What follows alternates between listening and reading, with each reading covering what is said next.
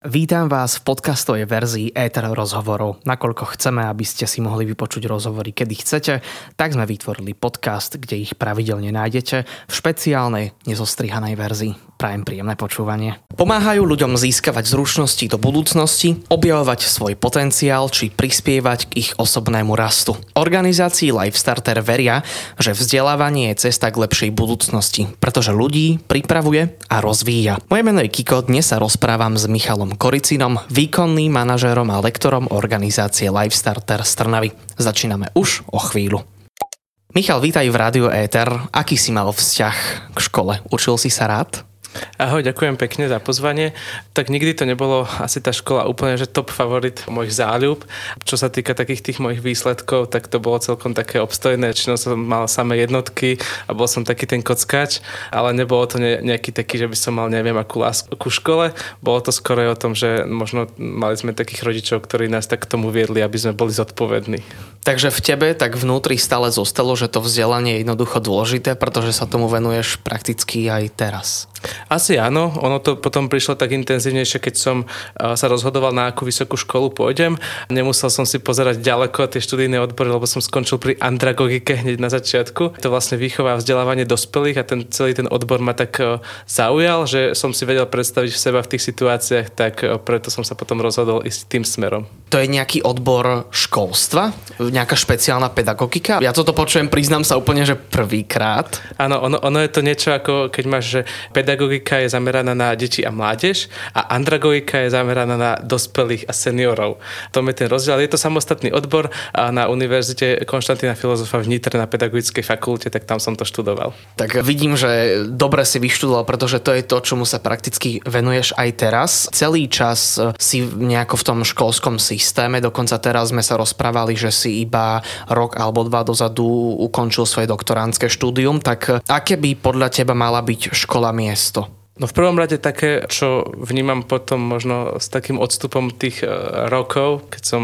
bol v, tej, v tom školskom systéme, tak si myslím, že, že škola by mala byť miestom, kde učenie bude ľudí baviť. Či už aj deti alebo učiteľov, ale skrátka, že to nebude niečo stereotypné, ťažké, únavné, ako to častokrát mnohí vnímame, ale že to bude niečo, čo bude ľuďom dávať takú pridanú hodnotu, takú radosť a popri tom sa budú učiť novým veciam, ktoré do života potrebujú. Lebo prakticky my by sme sme mali byť šťastní, keď sa niečo naučíme, lenže tým, že už je to v takej tej štruktúre, tak nikomu z nás sa do toho nechce a potom všetci si len tak vravíme, že ach, musím ísť do školy a ty si prešiel tým školstvom až do konca, lebo tak to doktorantské je, je už také vyššie od toho magisterského. Myslíš si, že ti toto pomohlo? Keď si vravel, že ty si bol síce jednotkár, ale hádam, že ťa to asi tiež nejako extrémne nebavilo, tak to je to, z čoho pramení to, prečo prakticky sa teraz teraz e, venuješ vzdelávaniu dospelých? Ja som napríklad e, na to doktoránske štúdium ani nechcel ísť. Bola to taká voľba, že skúsim to. Pravdu povediac, najviac ma asi pri tom celom naučilo to, keď som mal učiť niektoré predmety, pretože mám pocit, že za tie 3 roky, čo som učil na univerzite, tak som sa naučil ešte viac ako za tých 5 rokov, čo som to študoval. Takže ten princíp, že keď to máme vysvetliť niekomu novému, tak sami to potrebujeme oveľa lepšie pochopiť, oveľa hlbšie. A tam to možno prišlo, že potom ma to začalo veľa viacej baviť a bolo to niečo, čomu som aj potom začal viacej rozumieť ako počas tých 5 rokov. Zrazu si sa dostal do situácií, ktoré si predtým nemal šancu nejakým spôsobom prežiť. Asi si sa aj ty sám seba pýtal, sakra, že čo ja vlastne teraz viem, lebo človek má taký bežný pocit, že poznám svet, viem niečo o tom svojom odbore, ktorý študujem. Tým si asi chcel naznačiť, že z toho ťažíš aj, aj dodnes. Presne tak, vlastne tam tá skúsenosť bola niečím, čo e, som pochopil možno, ako to celé funguje a zároveň ja som sa snažil prinášať už počas tých troch rokov, čo som vyučoval, niečo také, čo som na začiatku povedal, že aby sa e, študenti mali v škole dobre, aby sa cítili šťastní, spokojní, aby to nebolo len o nejakom memorovaní, prezentáciách, opisovaní faktov, ale tie hodiny, ktoré som sa snažil ja učiť, tak boli e, naozaj také dynamické, živé, že častokrát sme nesedeli, že sme robili nejaké aktivity alebo sme boli na nejaké exkurzii priamo v teréne. To si myslím, že aj tým študentom pre nich to bola veľká pridaná hodnota. A vieš, čo si môže povedať taký konzervatívny učiteľ, pedagóg, keby počul tieto tvoje metódy, že to nie, nebude úplne košer, čo by si mu na to odpovedal, že škola nemá byť hra, ale škola má drviť tých ľudí a dávať ich do extrémnych situácií, aby sa učili, učili a nabalovali a nabalovali. Asi by som povedal, že už aj Komensky povedal, že škola je o hre, škola hrou. To bola jeho myšlienka a častokrát my vnímame všetky tie veci a vnímame aj toho Komenského ako takého zakladateľa pedagogiky alebo moderného učiteľstva a tak ďalej, ale častokrát si vyberáme iba také veci, ktoré nám sedia do toho školského systému a že už ako náhle sa hovorí o nejakej hre alebo implementácii nejakých inovatívnych prvkov do vyučovania, tak dávame ruky preč, ale ja si myslím, že to má byť súčasť toho celého a že, že naozaj vzdelávanie a zábava alebo také spojenie vzdelávania a vzťahu, že to ide k sebe a že naozaj potom to prináša oveľa väčšiu hodnotu alebo dlhodobejšie od ovocie v podobe toho, že čo si pamätáme, čo sa naučíme alebo aké zručnosti získame. Keď sa rozprávame o školstve, tak to častokrát vie byť až vlastne taká depresívna téma, pretože ten systém sa dlhodobo nejako nezlepšuje, povedzme, alebo stagnuje, tak ja som si našiel, že podľa Univerzity Mateja Bela v Banskej Bystrici sú najväčšími problémami školstva nešťastné deti, málo peňazí a, a zlé výsledky. Chceme skutočne zmenu, keď sa dlhé roky nič nedeje? Ja si myslím, že tá zmena je potrebná a mnohí ju chcú, očakávajú, ale to možno, že to nepríde z vrchu. A teraz možno sú nejaké také predpoklady, že možno nejaká zmena príde, lebo je na stole tá kurikulárna reforma, ktorá je spustená. Ale častokrát je to podľa mňa o tých jednotlivcoch, o učiteľoch, ktorí sa rozhodnú robiť niečo inak, inovatívnejšie alebo so srdcom a potom to vidno na tých deťoch, potom to vidno na tých výsledkoch. Vždy závisí podľa mňa od toho konkrétneho človeka, učiteľa, vychovávateľa. Alebo... Takí sú presne aj potom hodnotení všetkými cenami učiteľskými ako najlepší čin učiteľa a podobne najlepšia učiteľská osobnosť roka.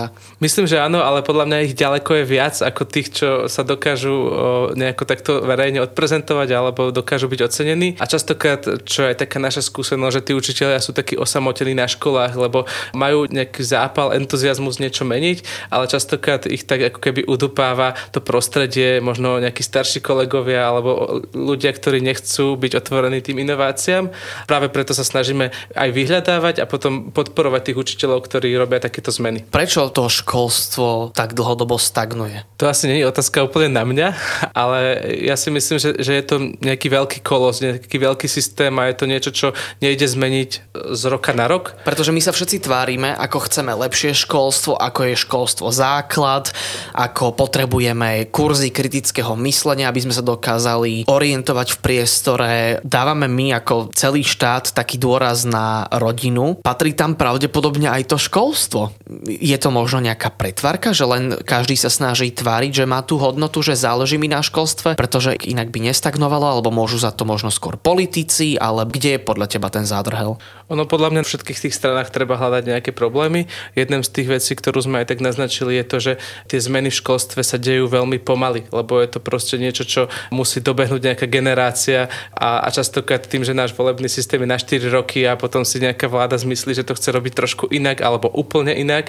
Aj zmeny, ktoré boli rozbehnuté, nemajú možnosť sa dokončiť. Preto je veľmi dôležité aj v tej oblasti školstva, aby bola tá kontinuita. Pevne verím, že aj teraz, keď e, je na stole tá kurikulárna reforma, ktorá transformuje mnohé školy, takže sa v tom bude pokračovať, že, že sa to podarí za pár rokov tak nastaviť, aby boli vidieť tie výsledky aj v podobe šťastnejších detí. Presne tak, pretože do školy by sme sa mali reálne tešiť nielen kvôli spolužiakom alebo, alebo kamarátom. Vy vzdelávate aj učiteľov.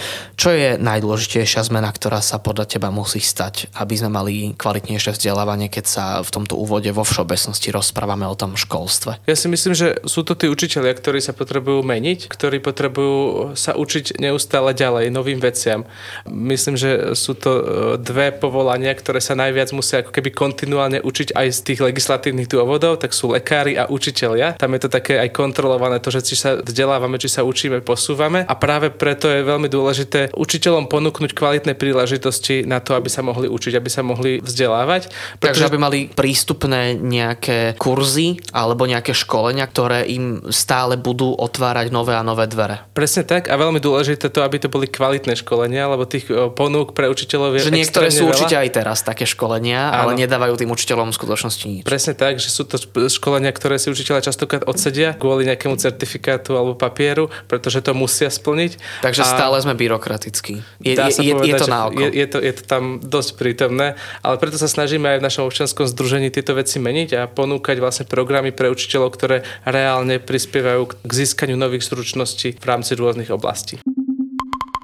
Počúvate Ether rozhovory, dnes sa rozprávam s Michalom Koricinom, výkonným manažérom a lektorom, učiteľom organizácie Lifestarter, ktorá pôsobí a vzdeláva širšie vrstvy učiteľov, žiakov, či napríklad aj seniorov vzdelávate. Takže Michal, ešte raz vítaj u nás v rádiu. Takže koho všetkého vzdelávate, aby sme si to zadefinovali? Ďakujem pekne. Tak, taká naša primárna kategória sú práve tí učiteľia, ktorú si aj povedal. A, a potom sú to rôzne také kategórie, že máme zvlášť program pre mamičky na materské, Slovenskej, aj ako sa spomenul práve tých seniorov, ktorým sa snažíme venovať práve v oblasti rozvoja digitálnych zručností, čiže nejaká práca so smartfónmi, tabletmi alebo rôzne ďalšie podobné veci, ktoré oni potrebujú a častokrát nevedia. Potom sú to vlastne e, aj tak všeobecná verejnosť, pretože v rámci našho projektu Učiacej sa Trnavy sa snažíme e, takú zmenu klímy alebo kultúry alebo prístupu k celoživotnému učeniu a tam sa snažíme zachytiť alebo osloviť všetky vekové kategórie, čiže od tých detí až po seniorov, aby sa ku každému dostala tá myšlienka celoživotného rozvoja, učenia sa ako niečo, čo je pozitívne a niečo nejaký strašiak. Ja som si Michala Koricina pozval najmä preto, pretože minulý týždeň ste mali veľmi podnetnú konferenciu, ktorá sa volá dosť zaujímavo rozbiť. Tak aj keď je tam Y, tak ja sa opýtam, že čo sa vám podarilo rozbiť. Presne tak, tam ten zámer eh, bol ten, eh, že sme chceli rozbíjať mýtus správnej cesty. Lebo častokrát je taký, možno v spoločnosti taký stereotyp eh, úspechu, že ako musí vyzerať mladý človek, ktorý chce byť úspešný. A my sme sa práve na tomto podujatí snažili ukázať mladým ľuďom, že není to o nejakej jedinej správnej, jedinej ceste. správnej ceste, presne tak, ale je to o tom, že každý z nás má také jedinečné poslanie, niečo, čo má také originálne talenty, ktoré vie potom priniesť do sveta a robiť niečo, čo možno nikto iný a, a práve tam sme to predstavili prostredníctvom príbehu šiestich mladých ľudí z Trnavského kraja, ktorí išli každý svojou cestou a možno na tej ceste museli niečo zmeniť, museli možno nechať jednu školu, aby išli za tým svojim snom, ale, ale v konečnom dôsledku sú, sú šťastní a to ich robí aj úspešnými. A je aj nejaká charakteristika, ktorá spája týchto 6 ľudí, ktorí vystúpili na vašej konferencii rozbiť? My sme sa asi nesnažili hľadať nejakú spoločnú charakteristiku. Tá Alebo že to, to čo... hlavná, čo bolo, tak sme chceli, aby boli do 30 rokov, aby uh, sme vlastne sa motivovali práve tú mladú generáciu k tomu, že, že není potrebné čakať do nejakého vysokého veku, aby som splnil si svoj životný sen. To bolo to jediné, čo bolo také kritérium a potom sme vlastne sa snažili nájsť originálne príbehy a práve vďaka tomu sme tam mali naozaj 6 príbehov, ktoré sú každý z iného súdka, ale vždycky s človekom, ktorý je preto zapálený to, čo robí. Presne na toto som aj nejako sa chcel k tomuto prakticky dostať, pretože keď niečo robíme tak kvázi zo srdca, robí nás to šťastným, že niečo vykonávame, tak to by mala byť asi tá správna cesta pre nás, nech to znie akokoľvek e, rúžovo. E, ja vidím, že ty si tiež asi šťastný človek, keď sa venuješ tomu tvojmu odboru, ktorý mal taký náročný. Andragogika. Andragogike. Možno spájalo toto tých šesť osobností, ktoré prišli predstaviť ten príbeh, že robia to nie zo zištných dôvodov, ale z nejakých možno altruistických? Presne tak, že tam išlo na, najmä o to, že oni, oni si uvedomili, že to, čo je ich hlavné poslanie, alebo že to, čo sú ich tie talenty, ktoré môžu využiť v prospech druhých ľudí, mesta alebo nejakej širšej verejnosti. To ich priviedlo možno k niekomu k podnikaniu, niekomu v práci v školstve a tak ďalej, ale, ale v konečnom dôsledku tí ľudia robia to môžeme to tak povedať, že prečo boli stvorení, že naozaj sa na to hodia, lebo sú na tom správnom mieste, tak by sme to mohli povedať. A to je tiež asi niekedy dosť náročné nájsť, že čo ma vlastne tak zapáli. To vie byť tiež niekedy záľudné, najmä pre mladého človeka. Náš systém je nastavený tak, že chceme od 15-ročného človeka, aby vedel, čo chce robiť celý život. Máš ty nejaký komentár k tomu, že očakávame od takých mladých ľudí, ktorí možno neboli na vašej konferencii predtým, než si vyberali mm-hmm. školu, alebo nemali ten ten správny podnet, že, že dá sa vôbec na toto nejako reagovať? Ja sa znovu vrátim asi k tým učiteľom, pretože učiteľia sú takí tí influencery, ktorí ovplyvňujú častokrát tých mladých ľudí, hoci si to o sebe nemyslia, ale oni majú možnosť tým deckám pomôcť spoznať tie ich talenty, to ich obdarovanie a pomôcť im ich nasmerovať tou cestou, ktorá možno, možno vybočuje z takého toho stereotypu, ale, ale k tomu, aby našli to svoje miesto. Pretože na základnej škole, ak sme 9 rokov, tak tie učiteľky nás vidia od e, malého dieťaťa až po skoro zrelého, skoro dospelého človeka, takže asi e, môže prísť taký podnet, že ty by si sa hodila na písanie kníh, máš krásne slohové práce, alebo ty by si mohol ísť na Andragogiku. Mm-hmm. Určite áno, lebo často, a to je o tom, že, že potrebujeme aj učiteľom ukazovať to, že to je ich miesto, že to je ich úloha tiež, okrem toho, že naučiť nejaké teoretické vedomosti, ale že pomôcť tým deťom nasmerovať sa v živote. Že nemôže to skončiť iba pri vyučovaní, ale že práve preto je v tom vzdelávaní dôležitý vzťah, že vidí toho jednotlivca, toho človeka, ktorý, ktorý sa niečo učí, ktorý sa rozvíja a rastie a pomôcť mu nájsť to miesto, kde bude najužitočnejší. Mal si aj ty niekedy pocit, že musíš byť úspešný, že to musí trvať do nejakej 45 kedy budeš najproduktívnejší, budeš zarábať najviac peňazí. Ako si sa ty pozeral na úspech, keď spomíname na konferenciu? Ani neviem, že či som nad tým tak, tak, takýmto spôsobom rozmýšľal, že určite tam boli nejaké také myšlienky, ale skorej som sa snažil hľadať ako keby to, čo ma baví, že presne boli také obdobia, keď som mal možno nejaké brigády alebo nejaké práce, ktoré som robil vyslovene iba kvôli peniazom. Tam som si to vyskúšal, že to naozaj nechcem robiť. A že potom ma to priviedlo k tomu, že naozaj chcem robiť to, čo teraz robím, pomáhať druhým rásť, že to je ako keby také aj naše moto v Lifestartery. A tak som k tomu potom prišiel, že, že, že neoplatí sa robiť robiť niečo, čo možno zdanlivo nás urobí bohatými, úspešnými, šťastnými, ale že nájsť to svoje miesto, tie, využiť tie svoje dary a svoje talenty na to, aby som mohol pomôcť ďalším. Takže úspech by sa dal zadefinovať tak, že je to niečo, čo nás robí šťastnými ľuďmi a môžeme to potom aj, aj ďalej nejako posunúť. E, ste spokojní so spätnou väzbou, nakoľko konferencia Rozbiť sa konala v rámci prvého ročníka, uh-huh. ktorú ste teda organizovali, tak aká bola spätná väzba? Myslím, že bola veľmi pozitívna a to aj od študentov, aj od učiteľov. To nás prekvapilo. Väčšinou to je že... na skupinky, že študenti sú že super a učiteľia, že nič moc, alebo naopak, opačne. Alebo naopak. A, ale zase videli, my sme videli už nejaké veci, ktoré by sme do budúcna chceli vylepšiť, ale ja som veľmi vďačný tomu, že aj, aj mladí ľudia, aj, aj učiteľe dali spätnú väzbu, že to bolo prínosné a že práve ako keby takýto formát aj prostredníctvom nejakých konkrétnych, reálnych, živých ľudí, ktorí tam prišli porozprávať, tak dal ako keby tým mladým ľuďom oveľa väčšiu pridanú hodnotu ako len nejaké teoretické mudrovačky.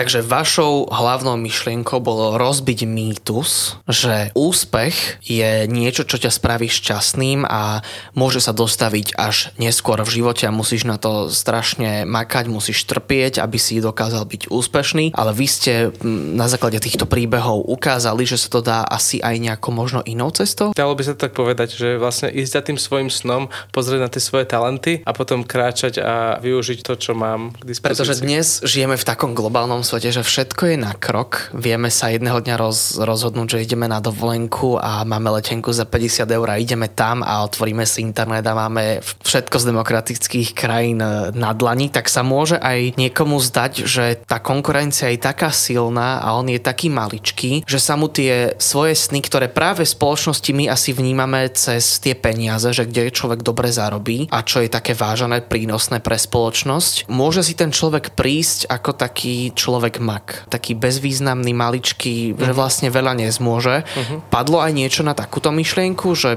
slova podpory a povzbudenia? Určite áno, hovorili aj tí mladí ľudia o tom, že ako je veľmi dôležité mať okolo seba ľudí, ktorí nás dnes hejtujú, ale takých, ktorí nás budú podporovať v tom rozhodnutí ísť za svojim snom. Takže určite to tam má svoje miesto. Takže tá komunita je taký náš základ. Obklopovať sa tými dobrými ľuďmi. Kto bol pre teba taký tvoj patron, čo sa týka tvojho odboru vzdelávania? Pretože ak sa povie učenie, tak ešte aj dnes si povedia, že uh, sakra, no, nejaká škola som rád, že je víkend. Prečo Prečo to ešte stále takto negatívne vnímame? Pretože častokrát máme tú skúsenosť, že to také je. A ja si myslím, že je to potrebné meniť práve aj tými aktivitami sa my o to snažíme. Preto napríklad organizujeme festival učenia sa, ktorý má ukázať aj mladým ľuďom, ale aj dospelým, že učenie nemusí byť len také utrpenie alebo mučenie, ale že to môže byť niečo zábavné, dynamické, niečo, čo nám prináša hodnotu, že si to užijeme. Naozaj také to môže byť, len to treba zažiť, vyskúšať si to.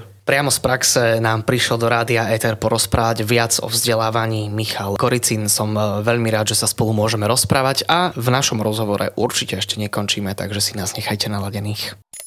Rozprávame sa práve s Míšom o tom, aké je to so vzdelávaním sa a vzdelaním vo všeobecnosti na Slovensku a aj keď sa niekomu môže zdať, že to nie je pozitívna téma, tak sa obaja počas celého rozhovoru usmievame a je aj dôvod, prečo sa usmievať, pretože Michal pracuje v organizácii, ktorá sa volá Life Starter, ktorú by sme mohli preložiť ako štartovači života. A vy ste dostali aj rôzne ocenenia, napríklad cenu Asociácie inštitúcií vzdelávania vzdelávania dospelých, cenu Ministerstva školstva za rozvoj celoživotného vzdelávania sa a ste aj členmi mesta v globálnej sieti učiacich sa miest UNESCO, tak teraz z týchto troch zmienených, že ktorá je tvoja obľúbená? No určite tak najväčšiu hodnotu má pre nás to UNESCO, lebo je to také niečo, v čom sme boli úplne prví na Slovensku aj v Česku, pretože globálna sieť učiacich sa miest združuje vlastne po celom svete nejakých 300 miest. Trnava ako prvé slovenské mesto sa stala členom tejto siete a verím, že v ďalších rokoch budú nasledovať aj ďalšie slovenské mesta, prípadne v Česku. Vy dokonca aj organizujete festival Učiaca sa Trnava. Ako sa to vlastne stalo, že Trnava sa stala prvým učiacím sa mestom a čo to znamená? Tak v prvom rade uh, znamená to prestíž pre Trnavu, to je taká prvá vec, ale potom ako keby uh, sa nám otvárajú také brány k spolupráci s ďalšími učiacimi sa mestami, čiže sú to dvere k spolupráci s odborníkmi, expertami na vzdelávanie v rámci jednotlivých oblastí a z rôznych kútov sveta, ktorí sú naozaj top vo svojich odboroch. A my ich vieme potom oveľa jednoduchšie pritiahnuť do Trnavy a spraviť spoločne nejaké aktivity, akcie aj pre Trnavčanov. A zároveň ako keby my sa vieme inšpirovať od rôznych ďalších miest, že už teraz sa snažíme nadvezovať partnerstvo s írskymi mestami. Tam to vyzerá veľmi fajn, oni majú tiež sieť učiacich sa miest takú širšiu, ich je už viacej tých učiacich sa miest a chceme aj od nich ako keby vychytať nejaké príklady dobrej praxe, aby sme ich vedeli potom implementovať a použiť v Trnave a spraviť možno nejaké nové projekty, ktoré pomôžu celému mestu. Wow, takže z Trnavy ste si to rovno šupli do Írska.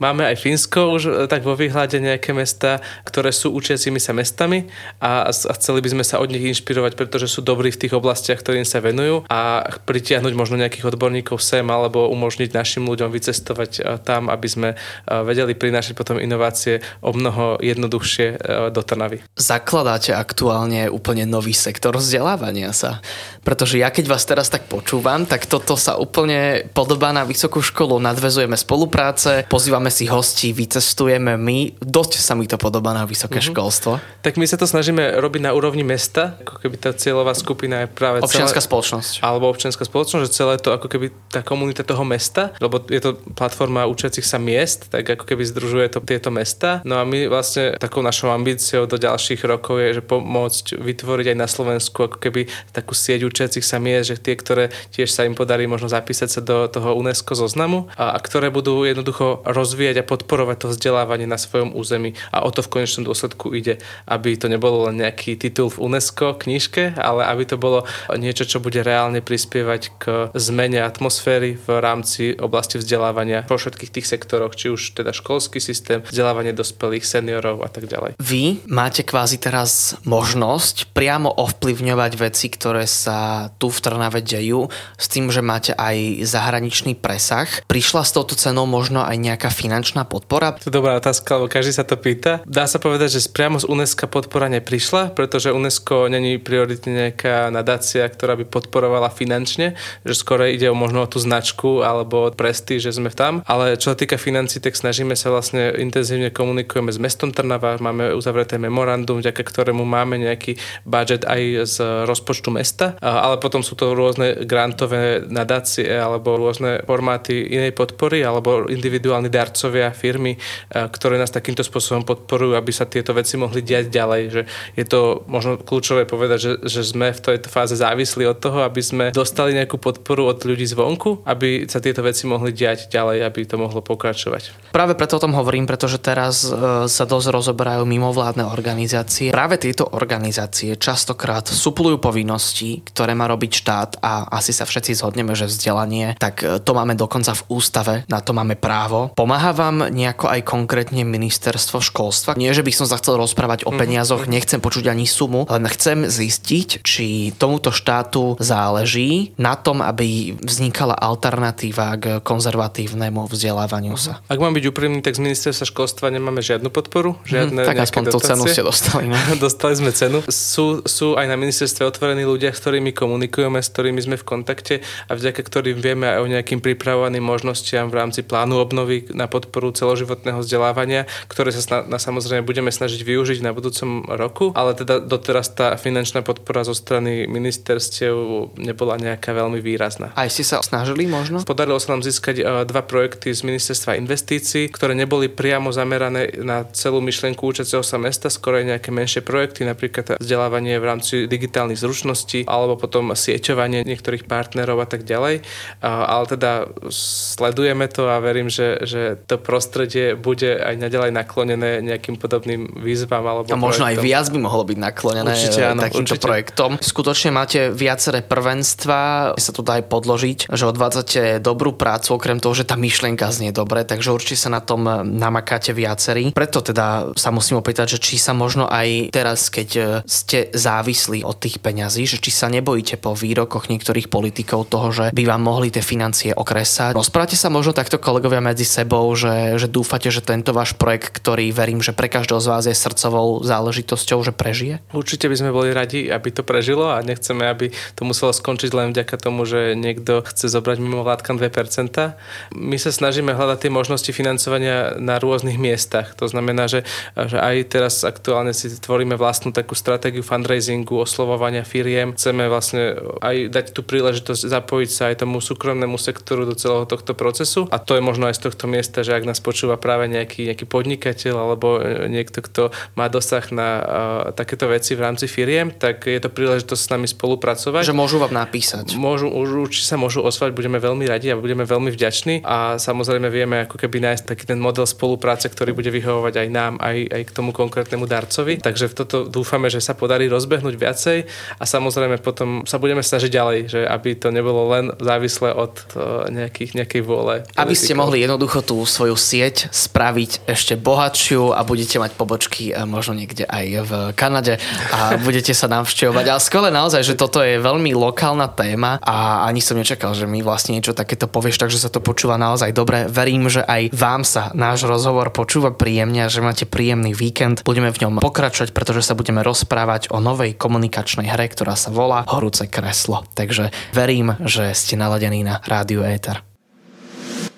Michal, vy ste vytvorili komunikačnú hru Horúce kreslo a ja som sa dočítal, že zámerom tejto hry je učiť ľudí komunikovať a že táto hra aj testuje teda našu schopnosť e, našej improvizácie a komunikácie, tak, tak čo, čo by si mi tak odporučil? Môžem povedať iba takéto pozadie, že ako to celé vzniklo, že vlastne my sme na jednotlivých podujatiach vzdelávacích, ktoré sme robili, tak potrebovali nejakým spôsobom rozprúdiť dialog medzi ľuďmi, ktorí sa dovtedy nepoznali. A práve preto prišla myšlienka tejto hry, ktorá veľmi jednoduchým a kým rýchlým, efektívnym spôsobom otvára medzi ľuďmi rôzne témy. Zase nejde možno neviem ako veľmi do hĺbky, pretože na každú odpoveď má človek iba 30 sekúnd, ktorých musí využiť od prvej sekundy do 30. bez toho, aby povedal nejakú prestávku. Čiže pre tých, ktorí sú zase takí menej komunikatívni, je to možno taká výzva improvizovať, nájsť možno tie správne slova, aby vyjadrili to, čo cítia, alebo že to, čo majú v sebe k tej téme a zároveň sa tým spôsobom ľudia poznávajú možno v tých oblastiach alebo takých otázkach, ktoré pri prvom rozhovore bežne nepoložíme. Takže je to niečo ako Monopoly, ale je to o komunikácii a nie o peniazoch. Je to normálne stolová hra. Áno, je to stolová hra, sú to kartičky vlastne s takými presypacími hodinami, kde vlastne počas tých 30 sekúnd, ktoré tie hodinky stopujú, tak vlastne ten človek rozpráva odpoveď na otázku, ktorú si vyžrebuje. Tak daj mi nejakú otázku. Po, poďme si to pokojne teraz nailustrovať. Čo napríklad by tam bolo? Je tam nejaká polarizačná téma? Ale alebo, alebo skôr taká téma, o ktorej sa vôbec nerozpráva, aby ten človek rozmýšľal nad tým?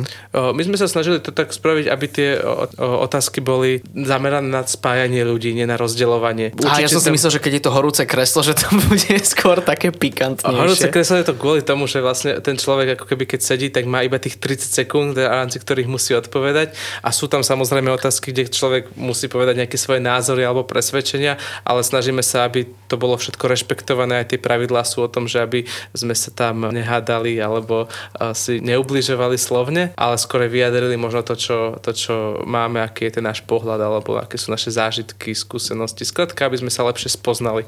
Takže tým prvotným cieľom je spoznávanie sa. Nevzniklo to možno preto, pretože naša generácia mladých ľudí menej komunikuje a viacej komunikujeme cez sociálne médiá, alebo aj toto je niekde na pozadí? Určite áno, že tamto ten cieľ je, že aby sme sa vedeli rozprávať face to face a nie len si to písať cez emotikony. A práve o to ide vlastne aj na tých vzdelávačkách, keď to robíme, alebo častokrát, keď to používajú aj učiteľia v školách túto hru, tak máme ten feedback, že je to o tom, že to otvorí trošku tých žiakov alebo otvorí to tých účastníkov tej hry k tomu, aby rozprávali možno o niečom, na čo nie sú tak zvyknutí. Keď tam je napríklad otázka, že v ktorom inom historickom období by si nechcel žiť, tak máš možnosť možno rozprávať o tom, že, že ako vnímaš históriu a zase, že ako sa ty, ty, ty v tom cítiš. Takže je to čisto iba také, také rôzne aj fany otázky na to, aby sa tí ľudia spoznali.